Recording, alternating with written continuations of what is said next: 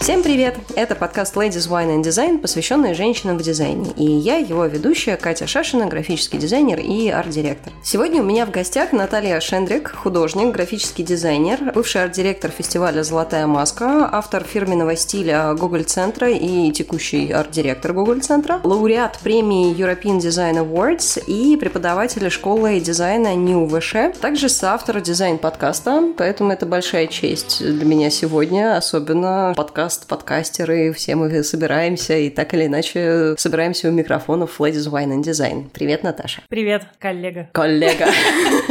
В прошлом подкасте я говорила про то, что придет настоящий подкастер и разоблачит меня, но, Наташа, я надеюсь, ты не будешь меня разоблачать, а у нас будет классная сегодня беседа про критику и все такое. Как подкастер в подкасте. Угу. От души душевно в душу. Слушай, я прочитала такое большое количество твоих регалий. Расскажи немножко о себе, как ты пришла в дизайн, как тебя занесло в школу экономики. И, в общем, расскажи немножко про свой experience. С самого начала? Сначала было слово. И слово было дизайн. В общем, у меня прямая такая дорожка, потому что я, в общем, начала рисовать еще в школе, занималась в художественной школе, потом я поступала в институт, потом я училась на дизайнера, потом я работала дизайнером, потом еще раз дизайнером, потом еще раз дизайнером. Единственное, как я вот всегда разноображиваю себе существование, то есть у меня уже, в общем, если с учебой, то 20 лет, если, если с работой, то 17 лет, я недавно посчитала, и волосы зашевелились у меня на голове. Но я стараюсь разные какие-то подходы к дизайну всегда искать. То есть сначала я долго работала в газете, выпускающим дизайнером, то есть мы прям честно перевели миллион тонн бумаги, и это была супер-супер такая школа. Андрей Шелюта был у нас арт-директор, в общем, школа школ. Потом я работала с Игорем Гуровичем, Маней Наумовой и Эриком Белоусовым в Остон Группе. Потом я работала в модном журнале женском. Потом какое-то время я тусовалась с архитекторами и делала всякие объемные штуки, выставки и, в общем, такие проекты. Потом я фрилансерствовала, потом я работала с музеями. Сейчас я в основном делаю книжки, да, и вот уже шесть, уже, наверное, седьмой год я преподаю в вышке. Случилось это, в общем, также достаточно внезапно. До сентября я не могла поверить, что это случилось, а теперь вот втянулась. Любишь своих студентов? Да, у меня был выпуск вот в, в этом году. Первый раз у меня получилось, так срослось, что выпустились мои первые выпускницы, и это было волнительно. Но несмотря на карантин, он, конечно, нам здорово испортил праздник, и вообще самый рабочий, на самом деле, финальный вот этот вот забег немножечко был усложнен, скажем так. Но, в общем, все справились, э, куча отличниц, и, в общем, всем все страшные молодцы, я ими горжусь, пишу про них в Фейсбуке. О, да, я, я, я, я каждый раз вижу эти посты, где ты рассказываешь про то, что вот эта вот девочка сделала вот это, а вот этот мальчик сделал вот такой проект. Мне прям сердечку прям тепло-тепло, так здорово. Это как большая мама-преподаватель, которая такая, вот мои детишки, вот они выпустились, вот они такие классные. А? Нет, нет, вот это, вот это, пожалуйста, не надо. Это у меня мама вот это самое, там, коты, и ты их мама. Я, нет! Не я. И тут я, я, я не мама. Я с уважением отношусь к коллегам. Ну, как бы мы четыре года провели вместе, да. Я помню их совсем. Мой первый, самый первый проект, да. И я вижу, как они выросли, как какие-то новые идеи, как они научились думать, как росла сложность того, о чем мы разговариваем с каждым годом. Это все было выше, выше, выше, выше. И э, в конце это классные, правда, сильные проекты, очень интересные, очень разноплановые. То есть у нас курс называется брендинг, но на самом деле там абсолютно вообще разные штуки, и цифровые, и очень много выставок у нас получилось, и путеводитель, и черта лысого в ступе, короче, мы только не задизайнили. И это ужасно интересно, что такое как бы очень свободный, очень открытый взгляд и на дизайн в том числе, потому что, ну, это такая не закрытая ниша, да, а прям смелый шаг в какое-то неизвестное. И это прям большое уважение и большой интерес, и, в общем, я с удовольствием буду следить за ними дальше. Это чистая правда. Очень здорово наблюдать, когда преподаватель не просто выбрасывает вот так вот студентов, типа, ну, ребята, ребята, теперь вот знакомьтесь, это взрослый мир. теперь как-нибудь сами. А вот такая вот поддержка мне, как бывшему студенту, кажется, очень классной, и, в общем, ты большая молодец. Я немножко завидую твоим студентам. Вся вот эта вот тирада, она на самом деле была про это. Спасибо.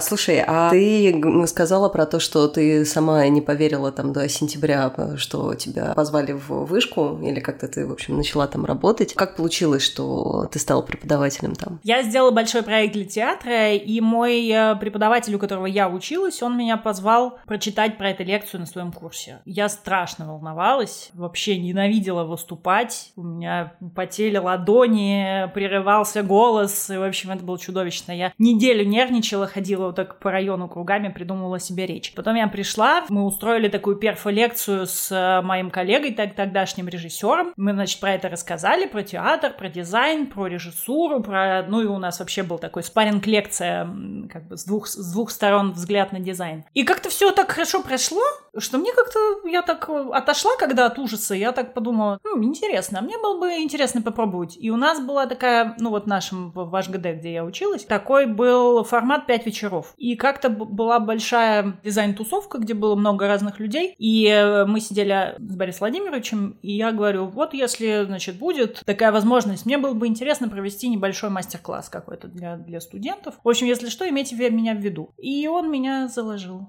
А, и вместо того, чтобы пять вечеров провести, я вот шестой год как бы Но я очень рада, на самом деле, что я туда попала, потому что был второй год, как вышка работала. И я первый год совершенно с восторгом всем рассказывала, что, ребята, открылся такой институт, там такие люди, блин, если бы я вот сейчас это самое, я очень люблю учиться сама, и это мой пунктик, что я тоже постоянно везде там что-то, что-то делаю, чему-то учусь. Сейчас вот у меня там три онлайн-курса, два офлайн курса ну, в общем, не остановить. И вот я говорила, что те, кто меня спрашивал про образование, образование. Я говорю, вот есть вышка, вообще даже не думайте, там супер люди, супер команда, супер драйв, это очень здорово, это очень круто, это лучшее место в Москве. И мы встречаемся летом с Арсением Мещеряковым, он такой, ну, приходи преподавать. Я говорю, Арсений, я ничего не умею. Он говорит, научишься. И правда, он был совершенно прав. Научилась. Да, ну деваться как бы некуда, поэтому... Слушай, ты сказала, я же ничего не умею. У нас тема месяца, как ты уже знаешь, синдром самозванца. Я, мне кажется, тебе об этом говорю уже в восьмой раз, но так как слушатели пока об этом не знают, сделаем вид, что ты о, боже, неужели, как, как так? У тебя были какие-то именно твои проблемы с э, синдромом самозванца, что типа, а имею ли я право преподавать, а могу ли я сделать там такой-то проект? Ну, конечно, конечно, безусловно, и про преподавание, я же, я же не настоящий сварщик, э, не настоящий преподаватель, конечно, у меня были... Ну, я вообще объективно, как бы, я не умела этого делать. Ну и с переходом, в принципе, на любой, как бы, новый новый уровень, задаешь себе вопрос, там, а могу ли я это сделать, а как мне это сделать, и важность проекта повышается, и ты как бы смотришь так немножко снизу вверх, ну, потом выдыхаешь и идешь. С каждой вот этой ступенькой синдром самозванца стучится в твое окно. У меня бабушка любила говорить фразу «глаза боятся, а руки делают». То есть это как раз твой да, способ справляться с этой паникой, с этой тревогой, что я просто беру и, черт возьми, классно делаю то, во что я вписалась, да? Ну, в общем-то, да, потому что любое новое дело, любое что-то неизвестное, оно, в общем-то, как бы дискомфорт, страх, э, и без этого никуда, потому что ты никогда этого не делал. Больше того, мне скучно делать то, что я уже умею делать, поэтому я всегда делаю то, что я не умею делать. И синдром самозванца мой, в общем-то, постоянный спутник. Но штука в том, что если нет этого трепета и какого-то страха и вот этой энергии, ну, такого вну внутреннего трепетания, и не происходит какого-то нового открытия и какого-то движения, для меня это очень ценно, поэтому для меня это на самом деле какой-то правильный указатель, что если тебе страшно, вот туда тебе и надо. Понимаю тебя. У меня есть теория, и я сегодняшним разговором хочу ее с тобой проверить, что одна из причин того, что у людей развивается синдром самозванца, не тот, который заводит, вводит какой-то азарт, и ты такой начинаешь преодолевать новые горы, и каждый из этих гор там все выше и сложнее, а наоборот начинают а, забиваться в себе, и это не как сложная мотивация, а как скорее тотальная демотивация процесса. И нельзя не мне сказать про критику? Критика – это то, что очень во многом заставляет людей начинать сомневаться в себе, в своих каких-то решениях. Я очень хорошо помню момент, когда мне было 18 лет. Я только что решила не продолжать учиться в Российском институте дружбы народов на кафедре социальной дифференциальной психологии и решила пойти в британку. Так как на британку денег у меня не было, родители сказали, что они, конечно, поддерживают все мои увлечения и жажду знаний, но как-нибудь за свой счет. Мне нужно было как-то устроиться на работу. Я решила, что если я иду учиться дизайнером, то было бы здорово учиться с двух рук, найти себе какую-нибудь дизайнерскую подработку в стиле подработки, там, возьмите меня за еду. Мне нужно платить N денег в месяц, и вот э, плюс 2000 сверху на то, чтобы я не померла с голоду, я вот за эту сумму готова у вас работать, только возьмите, научите, хочу прикоснуться к прекрасному. Я тогда на Лепре, это был мой главный хедхантер, для меня было слишком легко, поэтому я на Лепре выложила пост о том, что, ребят, вот готова отдаться в рабство за еду. Ага. Очень подходящее место. Да, ну, лепра еще та была, поэтому, в общем, у меня были какие-то вот иллюзии на этот счет, что, возможно, имеет смысл сделать это там, все же свои, все же друг друга знают. Я выложила, соответственно, три с половиной рисунка, которые я нарисовала за свою жизнь. Я вообще перестала рисовать, наверное, в классе в шестом в школе, потому что как у нас закончился сезон, так и я перестала рисовать. Но вот душа требовала каких-то интересных совершений, моментов. Я выложила вот эти вот три с половиной рисунка, сказала, что у меня третье занятие в британке на подготовке подготовительном. И, в принципе, я умная девочка, я развиваюсь, я там немножко знаю фотошоп, но я знаю, что такое мануалы, как пользоваться гуглом, как задавать вопросы, и, в принципе, сработаемся. Денег хочу немного, но еще я прикольно. Мне тогда кто-то вот какая-то сволочь мне тогда написала о том, что вот эти вот три работы, которые у меня выложены в самом моем начале карьерного, так скажем, пути, а зачем я вообще иду в дизайн? Ну, видно же по портфолио вот по этим трем работам, что я не дизайнер вообще совсем. Но пишет девчонка-то хорошо, пишет классно, может, тебе лучше в менеджера с людьми работать. И вот эта вот фраза про то, что работать менеджером и что дизайн не мое, у меня уже после этого я закончила британку, я уже там побыла преподавателем, у меня уже есть международное членство типографического дизайнера. Но каждый раз в минуты сомнений я вспоминаю вот это вот, сколько? 13 лет прошло с этого момента. Я вспоминаю вот этот 13-летний комментарий о том, что, может, лучше в менеджеры. Зачем тебе в дизайн? Куда ты лезешь? Скорее всего, человек, который написал этот комментарий, в интернете снова кто не прав. Он не хотел, возможно, меня как-то задеть, обидеть меня. Он просто, он увидел работу, он не прочитал пост, он посмотрел на мое лицо, которое там улыбалось и просило работу. Ну вот он решил внести свою лепту в критику вот таким вот образом. Расскажи, есть у тебя какая-нибудь мысль о том, что почему вообще вот люди начинают критиковать? Зачем первый посыл? Для чего это вообще нужно? Знаешь, как завернула? Да, подводка была просто такая эпическая, я бы сказала. Но, слушай, ты как психолог а, вообще удивительно... Я отучилась один, один год, так что... Да неважно, мне кажется, это на первом занятии, вот ты заходишь в, в аудиторию, тебе сразу говорят, что, во-первых, люди разговаривают сами с собой, а во-вторых, в интернете вообще люди не понимают, что на другом конце сидит человек вообще, в принципе, поэтому они ведут себя иногда как свиньи абсолютные. Даже какие-то вроде как приличные с первого взгляда люди, но совершенно ты когда вот, ну, в клавиатура, монитор и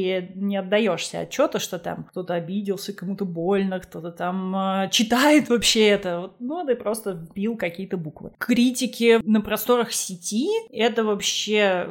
Диванные специалисты. Ну, как бы да, к этому нужно относиться очень-очень-очень-очень, деля это там на 100 тысяч миллионов, потому что ты, во-первых, не знаешь вообще, кто, в принципе, этот человек. Может быть, ему 12 лет, мама отобрала у него конфету, и он пошел пришел такой, сейчас я всех тут, раскритикую. Кто он такой? Какая у него экспертиза? Что он вообще хотел? Может быть, у него болел живот, может быть, у него болел зуб. Может, он просто сволочь такой тоже бывает, в конце концов. Единственная какая-то конструктивная критика, которую я помню на просторах интернета, я очень старенькая, я уже сказала, это вот 17 лет, я уже работаю. И это было в ЖЖ, было такая вот какой-то небольшой комьюнити, небольшой большое ключевое слово. И там было очень уважительное друг к другу отношение, и все действительно там вывешивали там шрифт или логотип. И вот там все разбирали, там вот это вот здесь, вот так. В общем, все остальное это как бы разговор со своими демонами на просторах сети. Угу. Да, есть еще разные там другие ситуации. Ситуация учебная, учебной аудитории, ситуация коллег, ситуация арт-директор подчиненный, ситуация заказчик и дизайнер. Там тоже везде присутствует критика, и ты как бы начала с, с интернета, поэтому я так интернет сразу и тьфу, отмела. Не, ну это правда себе дороже, и я вообще не, не помню, как бы не помню никакого конструктива, который там был. Там либо, если человек э, достаточно известный, там с каким-то количеством подписчиков больше трех нулей, то ему, как правило, пишут, о боже, ты гениален, ты такой классный. А если у тебя меньше, то, соответственно, скорее всего, тебе напишут, куда ты со своим свиным рылом в наш э, этот блестящий ряд.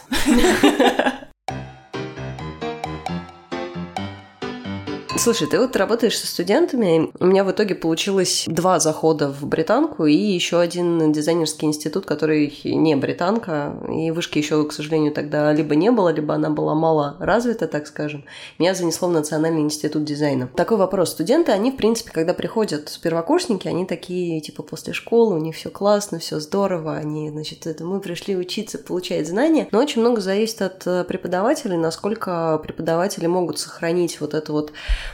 ощущение того, что можно совершать ошибки, что это не конец света, что там постоянное обучение это генетически э, входит в дизайнерскую профессию, это ДНК такое, и что это нормально. И если ты чего-то не умеешь, то ты научишься. Ты здесь именно для того, чтобы здесь этому научиться. Вот есть люди, вот ты можешь у них спросить, вот есть твои преподаватели, они тоже тебя как-то проконсультируют, научат и так далее. К сожалению, не все преподаватели, они э, Одинаково полезно. Одинаково полезны, да. У меня даже у моего отца есть любимая фраза, чем отличается педофил от педагога. Педофил хотя бы любит детей. И, в принципе, к сожалению, в моей практике я встречалась с людьми и встречалась с преподавателями, которые, может быть, у них какие-то там интересные установки, может быть, там еще чего-то. Но, в общем, у них была как будто такая вот цель не научить чему-то человека, не взять и довести до какого-нибудь, или там хотя бы не то, что наловить за него рыбу, да, а даже хотя бы показать, где лежит удочка. Ну, то есть даже такого не было. Это очень сильно дает отпечаток на будущем студенте. И есть шанс того, что перейдя вот этого преподавателя, там, пережив, переборов, э, переобсуждав его потом с э, психологом за там 5000 рублей в час, ты выходишь в мир дизайна, ты уже все, ты становишься дизайнером, ты начинаешь работать самостоятельно, студенческие годы закончены, и ты при этом начинаешь сомневаться в каждом своем шаге, ты начинаешь думать о том, что ты все делаешь не так и так далее. Как сделать так, чтобы у студентов не переставали гореть глаза? Как их учить, давать им критику, но при этом делать это так, чтобы им хотелось работать дальше, улучшаться, ну и вообще жить? Никак. Ты э, нем- немножечко сама ответила на свой вопрос в процессе. Среда обучения и среда работы очень разные среды. Говорят, что мы учимся для, для жизни, да, но воспроизвести, в принципе, рабочую атмосферу в институте практически невозможно. И поэтому все-таки институтская среда — это такая теплица, да, где мы выращиваем прекрасные розы. Да, это ровно то, что вы не умеете, вы пришли сюда за тем, чтобы научиться. Ну, я просто себе не представляю, на самом деле, минутка рекламы, да, в вышке я не встречала таких преподавателей, чтобы вот прям калечили студентов.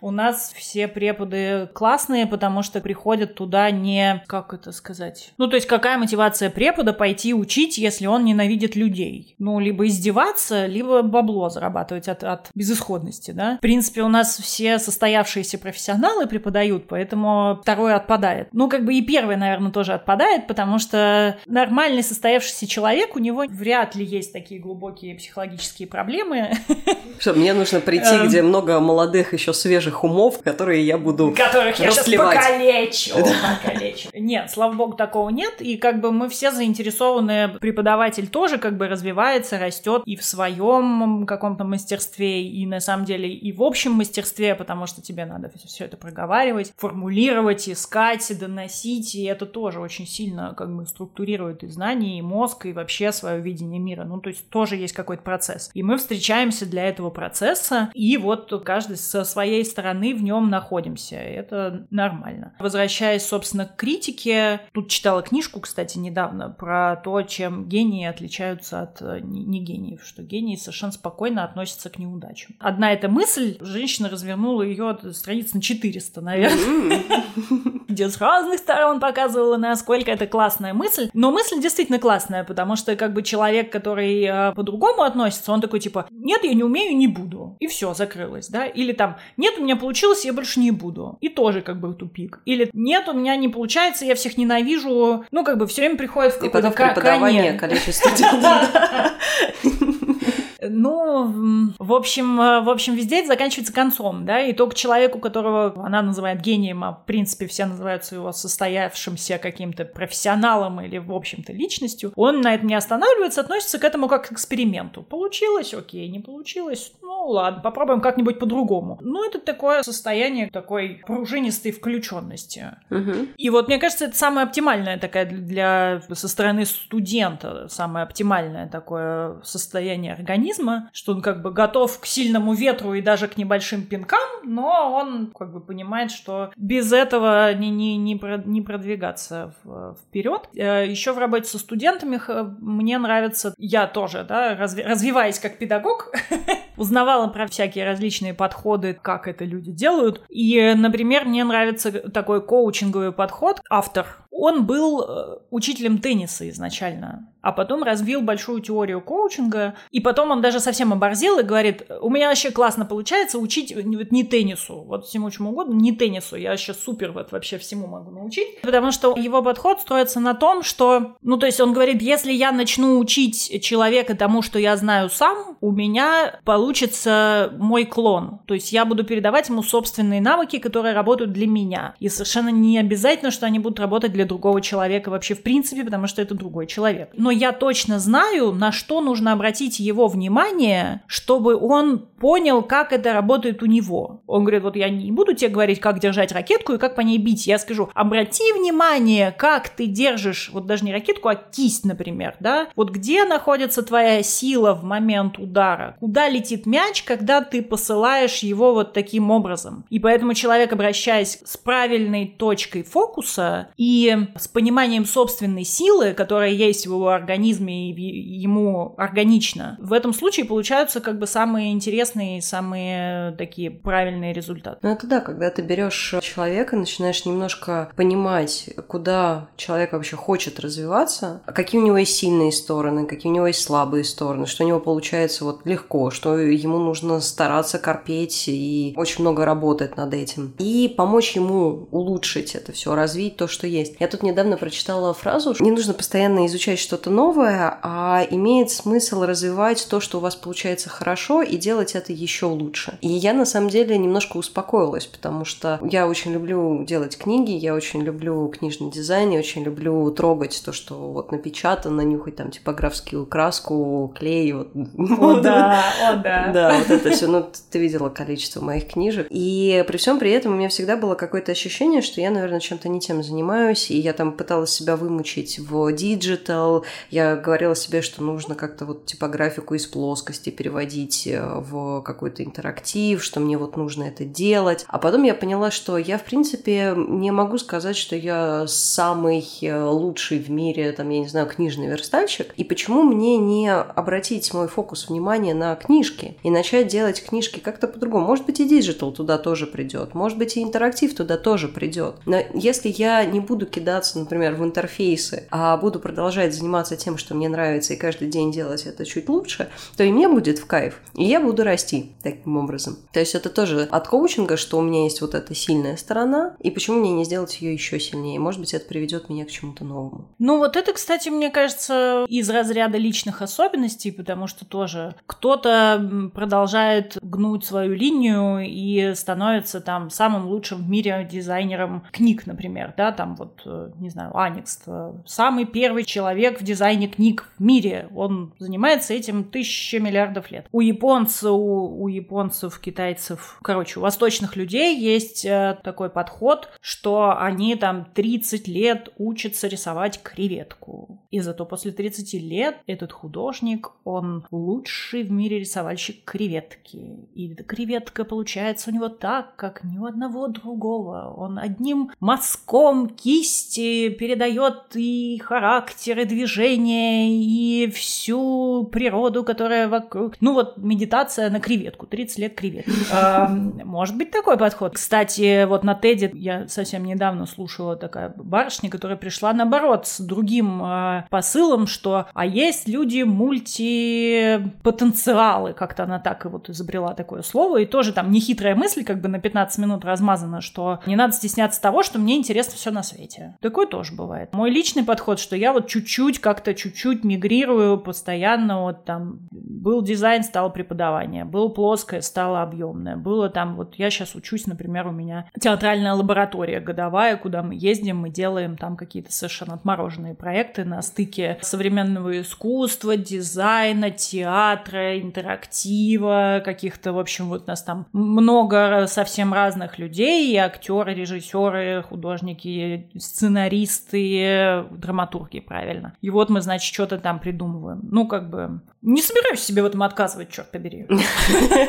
Почему нет? Хороший подход. Просто, ну, я рассказываю про свой опыт, что мне вот так вот... Э, меня был очень болезненный институтский опыт, на самом деле. Я уже делилась им с тобой э, перед записью подкаста, что человек, которого я как тьютера очень сильно уважала и к которому я прислушивалась и была уверена, что мы с ним на одной волне, и что э, он как раз вот учит меня пользоваться удочкой там для дальнейшей ловли рыбы и так далее, оставил комментарий после моей дипломной работы такой, что я потом два года себя еще собирала. Как раз он, грубо говоря, подтвердил слова того комментатора 13-летней давности о том, что, возможно, мне и стоит идти в менеджера, а не в дизайнера, и услышать это от человека, который твой преподаватель, которому ты настолько много открываешь своего мыслительного процесса, какой-то внутрянки, очень обидно и очень тяжело, и, может быть, у человека плохое настроение было, может быть, вот еще чего-то, но, в общем, это было достаточно грустно. Я еще хотела с тобой, знаешь, про какой момент поговорить? Вот как раз про то, что дизайн очень субъективная история. Для кого-то красный – это такой красный, для кого-то этот шрифт динамичный, для кого-то не динамичный, для кого-то эта композиция должна выглядеть так, а не так. Очень мало людей умеют давать какую-то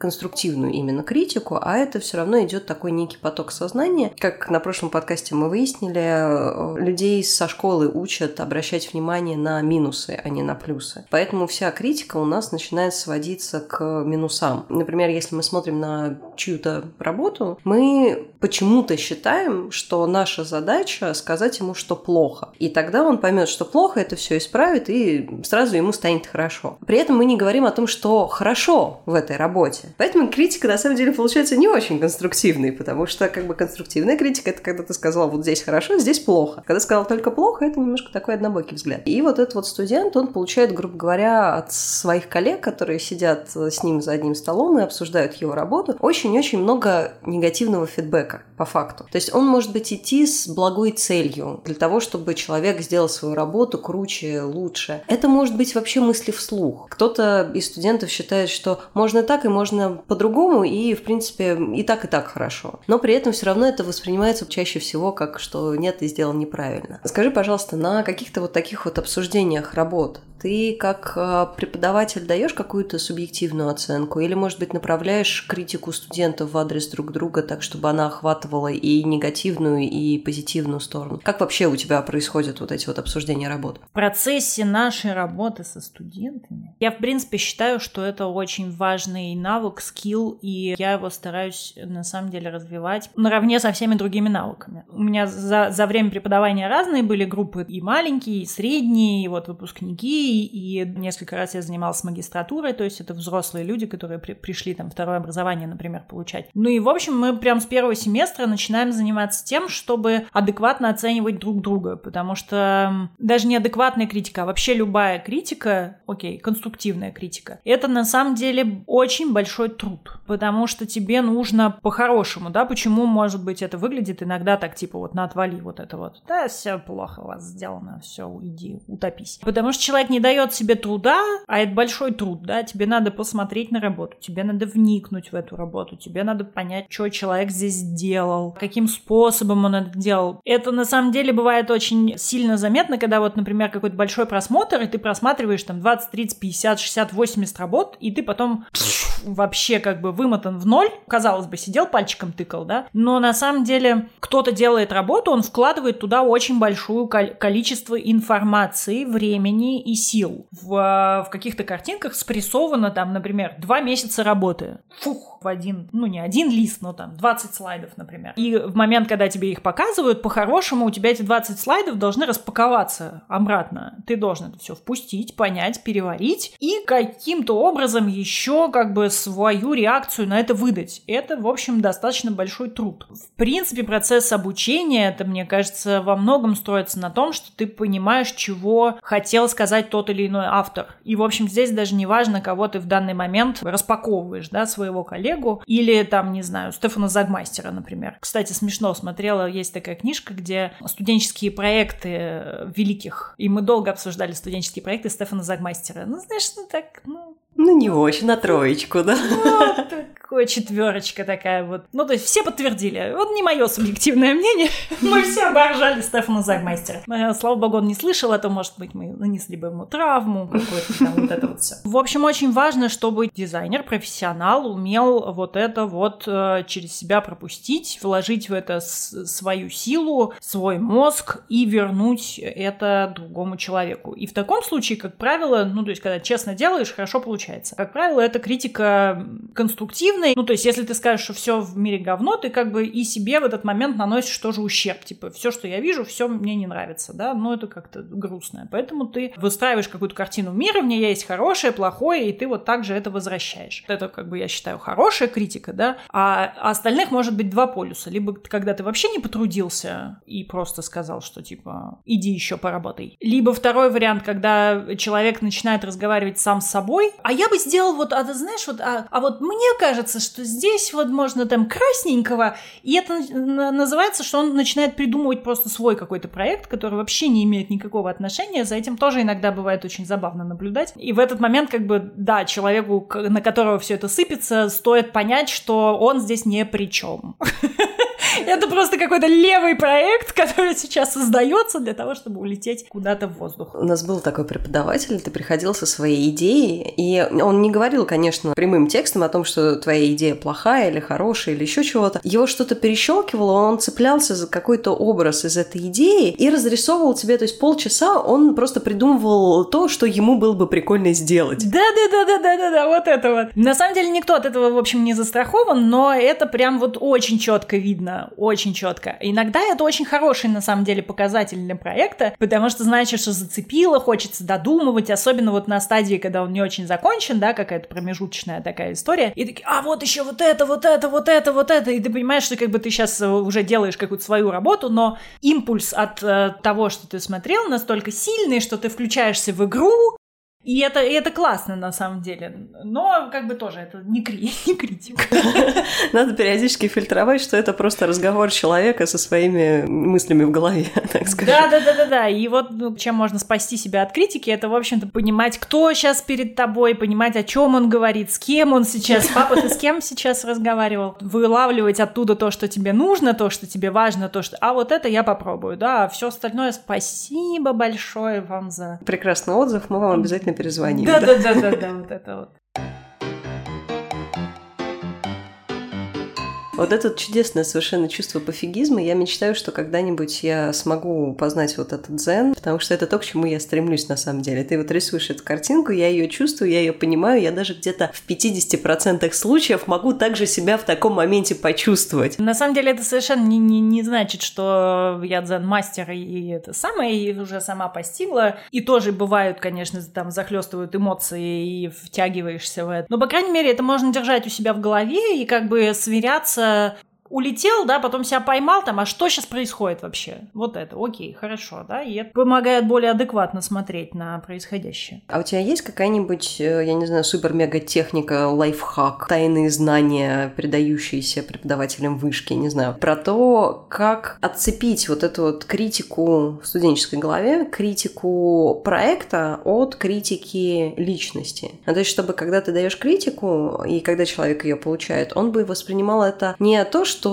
ты плохой, потому что твой проект плохой, а чтобы это было, ну, сейчас проект не очень, но это не значит, что ты плохой. Это не значит, что тебе нужно пойти и удавиться, а просто типа переделай проект. Это просто проект. Come on. Как ты это делаешь? Я недавно прочитала такую теорию культурологическую, что это вообще две разные мировые парадигмы. Что э, восточный человек, и Россия в данном случае тоже относится к восточному менталитету, что они считают вот как раз, что я это то, что я делаю, и критика это я. А западные люди, Америка и Европа считают, что я это не то, что я делаю, поэтому ты говоришь про мою работу, я пойду переделаю спокойно. Мне это показалось интересным, и единственная моя надежда на то, что мы живем в глобальной культуре, и западные ценности проникают к нам, пока еще ничего ничего не закрыто. И что мы можем этим переопыляться. Это как бы один такой ответ, да, такой глобальный. Просто совсем недавно это прочитала, и мне очень, очень понравилась эта такая точка зрения. Ну, а второй э, — это следить за своим языком. И вообще, да, есть вот эта вот э, технология или там идея чистого языка, когда ты думаешь, о чем ты говоришь. Это вообще всем, мне кажется, полезно. Это очень полезная книжка, очень рекомендую. Она прям классная. Как называется? Чистый язык. Она собственно, про то, что ты не в общем разговариваешь, а разговариваешь конкретно. Не все говно, а мне не понравилось, там у меня неудобный стул, поэтому я сегодня в плохом настроении, и поэтому мне кажется, что все говно. Не, не ваша работа плохая, а вот здесь вот этот шрифт не подходит сюда, потому что вот он там не очень бьется с картинкой. Там эти поля маловаты. Чем ты говоришь более глобально, и вообще более абстрактно. У нас же достаточно сложно с языком вообще вся эта штука, да, такие абстрактные понятия. Каждый человек у себя их в голове подразумевает вообще как угодно абсолютно. Хорошо, плохо, что это вообще такое, что там происходит. Любовь, дружба, дизайн. По ней пропасть, абсолютная пропасть смыслов. Да, и вот ты заявляешь такое вот глобальное заявление, и как бы, а человек дальше, которому ты ему туф, это слово вывалил, у него там вселенная такая же точно там в голове что-то происходит, да, и он может надумать себе все, что угодно абсолютно. Ты даже не, не то, что проконтролировать, а ты даже не поймешь. У него там, может, взорвалось уже все, а ты даже вообще не имел этого в виду. И чем конкретнее ты говоришь, чем э, больше дает, опять-таки, да, это труд говорящего, чем больше труда ты себе даешь формулировать то, что ты конкретно хочешь сказать, тем больше у тебя на самом деле шансов, что ты будешь понят. Во всяких семейных книжках по семейной психологии, условно, ну, таких, не совсем, конечно, Дарья Донцова, но такой вот, типа, самый, начальный уровень постигания людей, которые вокруг тебя находятся. Там а, приводится чуть ли не на карточках список а, фраз, по которым ты можешь начать разговор, если тебе о чем-то нужно поговорить. Несколько лет назад это был прям бум, насколько mm-hmm. я могла судить, про то, что если вы не обсуждаете свои проблемы, они накапливаются и почему-то в какой-то момент взрываются, и все становится очень плохо. Поэтому, чтобы этого не доводить, вот возьмите, пожалуйста, карточку, подойдите там к своему мужу, жене, маме, папе и так далее, и скажите, мама, у меня есть к тебе вопрос, давай, когда у тебя будет свободное время, его обсудить. И ты вот как немножко как дебил, ты эту карточку читал, но и, по крайней мере, это запускало какой-то диалог. И там были разного типа карточки, что не надо оценивать человека, не надо навешивать там на него ярлыки, не нужно обвинять его там в каких-то вещах, там нужно брать на себя ответственность. И там была вот как раз формулировка того, что когда ты говоришь, что ты чем-то недоволен на действие другого человека, это должно быть, что ты чувствуешь что-то на действие другого человека. То есть это вот как раз тоже разлепление идентичности. Это не то, что Вася, ты не моешь посуду, поэтому ты дурак и давай разведемся из-за этого. Формулировка может быть... Я расстроена тем, что ты я, я не, расстроена... не помыл сегодня посуду. Да. Или, например, что каждый раз, когда ты не моешь посуду, я чувствую, что я недополучаю внимания, например. Беспомощность и грусть. Да, беспомощность и грусть, условно. И это были вот такие вот условно карточки, вставьте вашу ситуацию в места с пробелами. И я очень надеюсь, что, может быть, кто-то там из психологов, которые писали эти карточки когда-то, они начнут задумываться над тем, что можно делать такие же карточку и про критику. Чистота языка, что Вася, мне кажется, что на этом проекте, и дальше там в скобочках э, будет написано, что выберите конкретные вещи, которые вам не нравятся, ткните на них пальцем и постарайтесь, не переходя на личности и обвинения, расписать о том, что конкретно в этих конкретных пунктах вам не нравится, а не то, что да, да, да. этот макет, мне не хочется съесть эту картинку. недостаточно вкусная. Она да, недостаточно да, да, вкусная. Что такое вкусное? Что, что, что ты несешь вообще не безумный? Хватит, давай, давай конкретики, давай как-то вот, давай поговорим. Да, собственно, про это как бы и был разговор. Такая формулировка критики — это сложная задача для говорящего. Ну, то есть в идеальном мире все разговаривают примерно так. Хотя, конечно, это тоже это очень смешно. Я когда читала эту книжку, значит, она меня так поразила, что я ее пересказывала мужу. И он прям, его прям бомбило страшно. Он говорит, вот как ты, а там очень кривые фразы. Из-за того, что это перевод с английского, плюс вот это вот все. Я хочу поговорить с тобой о том, что я чувствую. В общем, это очень криво звучит. И он просто так, ты что, собираешься так разговаривать? Но это как бы идея, и идея очень хорошая. Но это постоянный самоконтроль, постоянный собственный труд. И вот заказчиками, да, часто ты приходишь, и он такой, ну, мне не нравится. И, конечно, очень хочется сказать ему, типа, что тебе не нравится?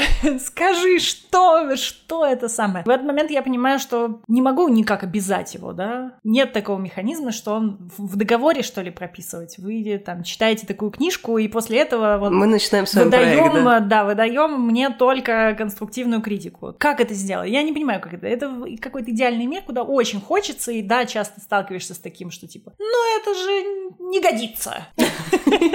А как это исправить, э, не знаю, вместе к светлому будущему. Надо а, просто сделать бизнес-книжку и так какое-нибудь броское название в стиле «Как раскритиковать проект, чтобы ваш сотрудник не вышел в окно». Ну вот смотри, мы спускаемся, ну то есть вот есть клиент, да, мы как бы ничего не можем с ним сделать. Есть там арт-директор, которому, в принципе, ты можешь как бы сказать, типа, чувак, это тоже в твоих интересах, давай мы установим какой-то контакт. Есть коллега, которому ты вообще можешь как бы сунуть вилы в бок и сказать, слышь, ты козел, давай мы нормально будем разговаривать. Есть преподаватель, у которого, в принципе, это обязательный скилл, который только так и должен разговаривать, потому что, ну, если он хочет, чтобы его поняли, потому что вот это путь к пониманию твоей речи. Да, и вот, в общем, вместе с тем, хотя преподаватель должен, но как-то он, ну, во-первых, все люди, да, и как-то очень сильно он всего должен, да, мы хотим, чтобы преподаватель был психологом, мы хотим, чтобы преподаватель был с педобразованием, и еще классно, чтобы он был еще крутым профессионалом в своем деле, и чтобы у него были награды, и чтобы он э, там сделал какое-нибудь важное это самое, и чтобы у него было много практики, желательно по всем трем направлениям, и чтобы он был еще молод и находился в тренде, и понимал современные течения, да, и все это, когда мы склеиваем, понимаем, что, в общем, это такой зверь, которого в природе вряд ли,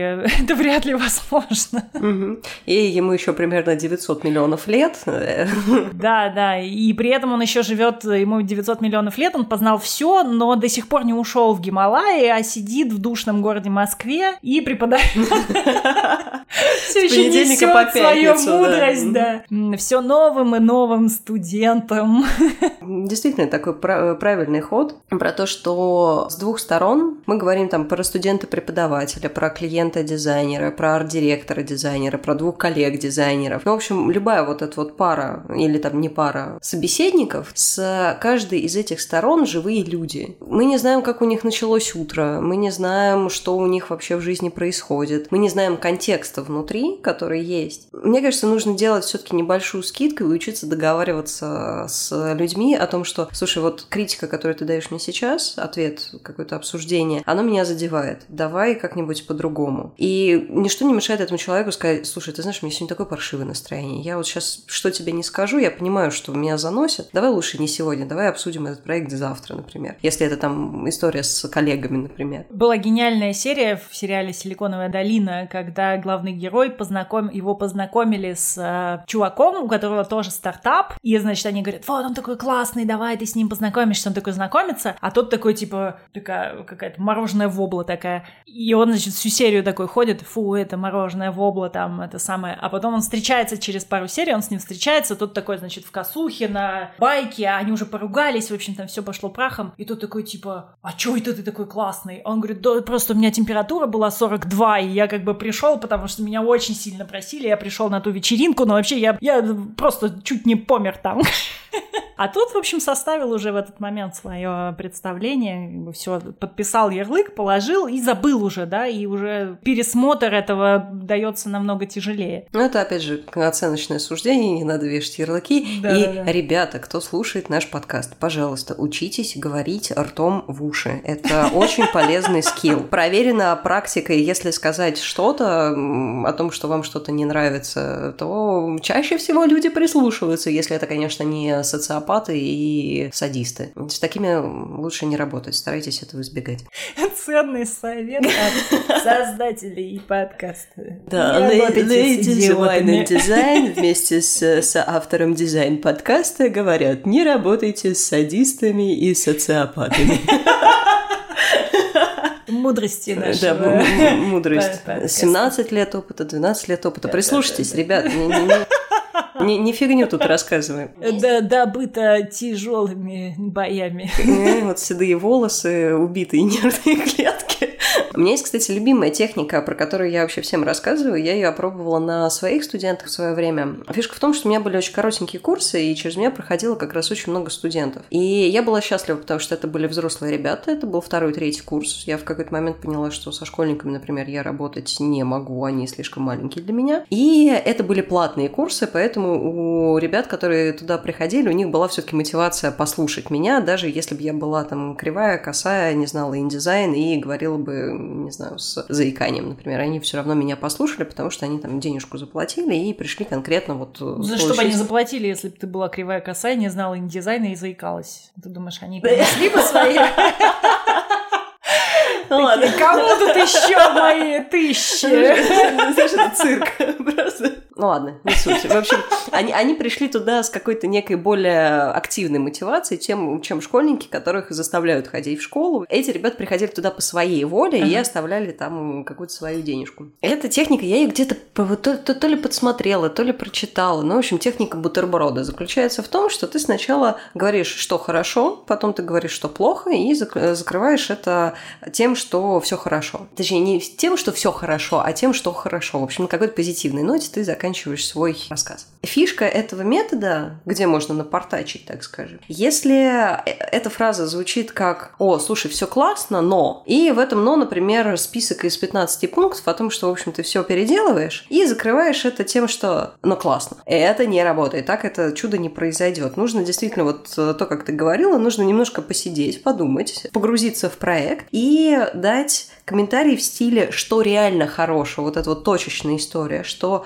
блин, слушай, ты вот сделал макет, он уже гораздо лучше, чем предыдущий. Ты добавил сюда динамики. Мне очень нравится, что появились яркие цвета, которые добавляют яркости какой-то. Но, ты знаешь, вот этот вот шрифт, он не очень мэчится с картинкой пока. Давай ты попробуешь еще какие-то варианты. Например, вот э, какие-нибудь геометрические сансерифы сюда вот очень хорошо лягут, а этот вот еще сомнительный. Но мне очень нравится твой прогресс, который ты сделал. И, в общем, ты большой молодец. Проверив это все и обкатав это на студентах, сначала я была как тот человек, который вот прочитал карточки, который такой, все хорошо, стало уже лучше, но есть вот замечания, но ты, большой молодец, условно. Потихоньку это как-то привнеслось в мой лексикон, это стало получаться легче, это уже стало не роботный какой-то язык, а человеческий. Я обратила внимание, что кроме совсем отбитых студентов, которых случайно совершенно занесло на эти курсы, и они были абсолютно не заинтересованы, они тут же начинали прогуливать после первого занятия, они там, и они слушали, сидели в телефоне, такое, ну, типа, окей, такое тоже может быть. Но все те, у которых был хотя бы грамм вообще мотивации что-то делать и чему-то научиться, у них загорались глаза. И после вот таких вот обсуждений проектов им хотелось, они там а, приходили на полчаса раньше каждую лекцию, Кать, слушай, а я вот сделал, а вот посмотри, мы, мы с тобой вот говорили, я попробовал, посмотри, стало лучше. Человеки действительно гораздо больше хотели делать, у них не, не терялось вот это вот горящие глаза. То есть они получали эту критику, но при этом она их не додавливала настолько, что... Потому что я могла сказать просто, слушай, здесь плохой шрифт, здесь э, недостаточно яркие картинки, а здесь вообще подумай еще, и что за месиво ты мне показал. После этого студент забирает свои манатки и как бы больше не появляется на моих занятиях. А у них вот просыпался именно азарт, и я ставлю это своей ачивкой на самом деле. У меня одна из девочек, я вела в основном архишников, архитекторов и вот э, всех, кто связан как-то с архитектурой, и учила их делать портфолио, собственно. Одна из девочек после вот этих пяти вечерних занятий со мной, она такая, к черту архитектуру, и поступила на графический дизайн. И я вот в, в этот момент я просто все правильно сделала. Вот, вот этой техникой мне удалось, так скажем, их заинтересовать в том, что это такая игра, что а давай попробуем как-то это сделать прикольней. И я, в общем, ей горжусь и всем ее советую, кто дает критику. Может быть, опять же, кто-то из критиканов нас э, послушает и тоже намотает себе на ус и будет критику давать и так тоже. Ну, конечно, хорошо, когда есть и хорошее, и плохое. Ты понимаешь, что ты не... А нас с точки зрения психологии такой подход очень э, логичный, да? Ты как бы чем-то хорошим открываешь внимание, внимание, потому что если ты сразу как бы будешь бить, то человек просто закрывается, и дальше он тебя уже не слышит, да. То есть ты сначала открываешь внимание, потом вносишь туда конструктив, а потом оставляешь у него хорошее впечатление. Очень, э, действенно, да, как ты, собственно, и, проверила. Мой преподаватель Борис Владимирович, он вообще никогда никого не, не критиковал, он всегда говорил, что это хорошо, но потом уже, правда, через какое-то количество проведенных с ним лет мы просто начали различать оттенки, как бы хорошо, да, хорошо, это нормально, это очень плохо, хорошо, это так, троечка, интересно, там еще было, любопытно, ну, то есть вот это вот все, то есть все оценки, они переплывают как бы просто в немножко в другую эту самую. И, в общем, ну, все нормальные люди, мы понимаем, каким языком общаемся. Мы просто переходим как бы в этот, в, в такой регистр. И его нормальное это было как бы... Очень плохо. Похуже, чем кто-то наорал, там дверью хлопнул и... О, боже, он сказал нормально, все, мне все надо переделать. Ну, хотя он, ну, как бы добрейший и очень внимательный человек. Еще я хотела сказать, что хорошо работает, ты про своих студентов рассказала, да, а я расскажу про своих, что иногда мы даже практикуем какую-то само, самооценку, причем там в разных вариантах, да, ты оцениваешь сам себя ты оцениваешь э, другого человека. Ну, не, не оцениваешь оценкой, да, а как бы по-честному говоришь, что получилось, что не получилось, и это тоже такое, ну, сразу воспитание, воспитание взгляда и способ двигаться, способ искать хорошие моменты, плохие моменты, способ понимать, как бы, что тебе нравится, да, потому что, чтобы тебе сам, самому понимать, куда двигаться, тебе надо понять, там, что тебе нравится, что тебе не нравится, как, какие-то критерии собственного пути. Тоже критика, оценка внутренняя того, что ты видишь вокруг. И возвращаясь к студентам, же мысли куда-то уплыла. Очень бывает полезно во-первых, по-честному, ты всегда знаешь сам, насколько ты сделал. И когда возникает какой-то неадекват, это тоже очень смешно и тоже очень видно. Кто-то начинает э, стесняться, а кто-то наоборот такой, да я король, все нормально, да. Ну и как бы на самом деле это не только тебе, а все вот прям, да, люди пришли, вот они ничего не знают в дизайне, но, блин, всегда видно, когда человек распушил хвост и такой типа, я король. Или наоборот, да. И, как правило, когда такая достаточно благожелательная атмосфера, и когда вы все друг друга поддерживаете, и когда это такая ситуация даже скорее какой-то рабочей лаборатории, да, что вы все вместе идете, ищете, никто не молодец, никто не прав, а вы просто такие Фродо и этот второй чувак в... на пути, на пути с кольцом там куда-то, в общем. И всегда можно оценить и, и себя, и были такие случаи, да, у меня получилось не очень хорошо, но я очень много работал, очень много искал, окей, может быть, сейчас не самая лучшая работа, но я очень сильно трудился. Хорошо. Окей, защитно. Да, у меня все получилось классно, но на самом деле я это придумал вчера вечером. Такое тоже бывает. Ну, как бы, и мы просто все делимся, да, это даже не, не оценка, мне вообще, ну, как бы, критика и оценка. Я надеюсь, что критика, вот наш длинный разговор, он был, был отдельно от оценки, да, потому что у меня вот слово оценка вообще не, не, не, не люблю его, и оно травмирует и, и, и меня. Я когда своим студентам первый раз предложила поставьте друг другу оценки, они вообще такие, ты издеваешься Я говорю, ну а вот, вот как, а нам как вот легко, мы вот там сидим, оцениваем вас, почувствуйте себя на нашем, на нашем месте. В конце концов, кто мы такие, чтобы что-то оценивать?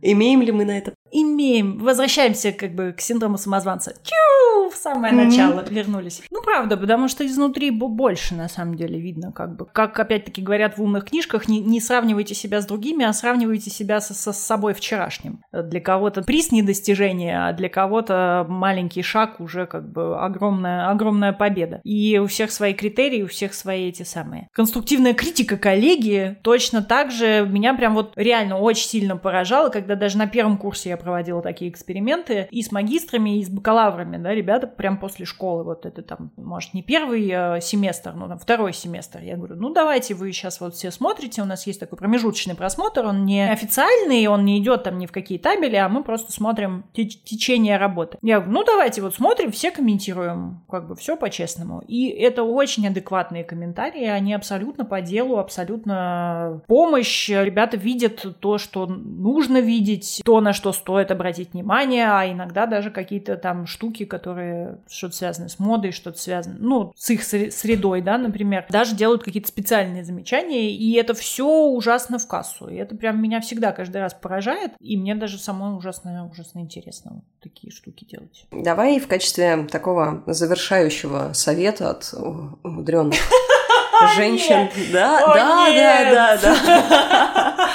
Финальный совет, как, как жить с критикой. Такой заголовок какой-нибудь желтой газеты, вторая полоса. Как жить с критикой вокруг нас и почему нормально ее получать.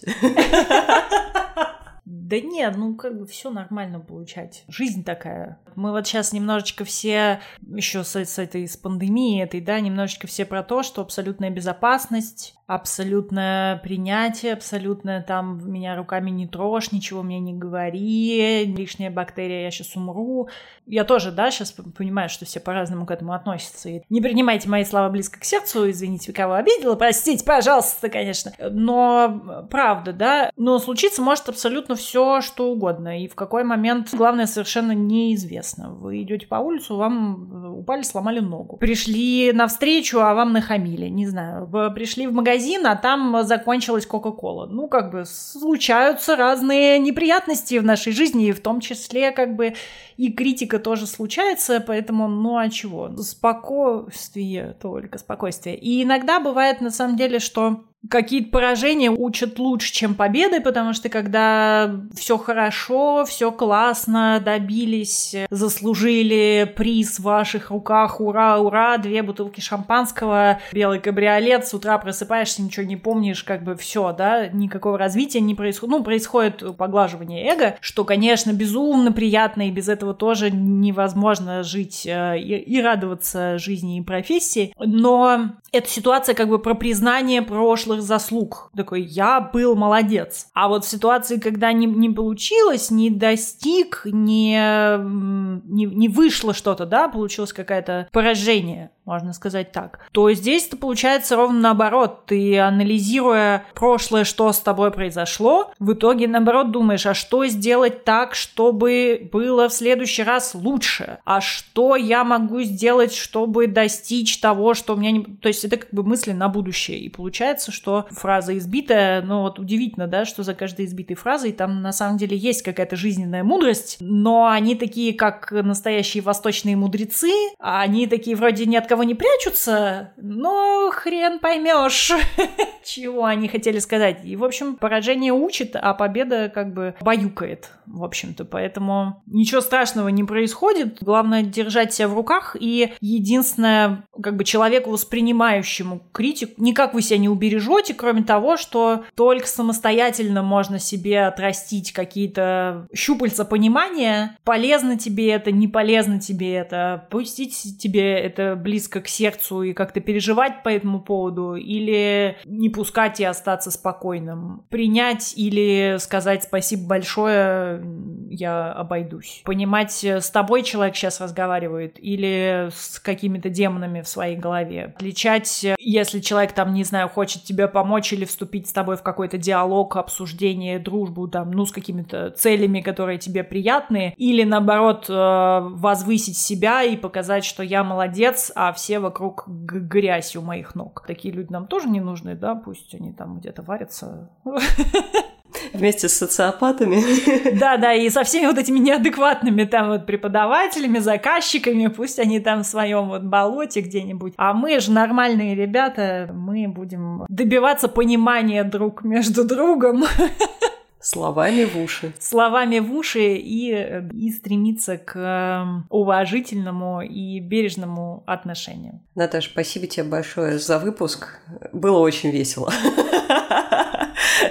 Несмотря на то, что критика это такая, я как слышу слово критика, у меня сразу так сразу начинается внутри. Я, я встаю в защитную стойку на всякий случай. Да, да, да. Сразу. Но, в общем, я надеюсь, что наш выпуск сегодня поможет в будущем и помог уже прямо сейчас тем, кто дослушал до этого момента. Кстати, вы большие молодцы. Немного терапии, и мы размахивали руками, много смеялись и пугали кота.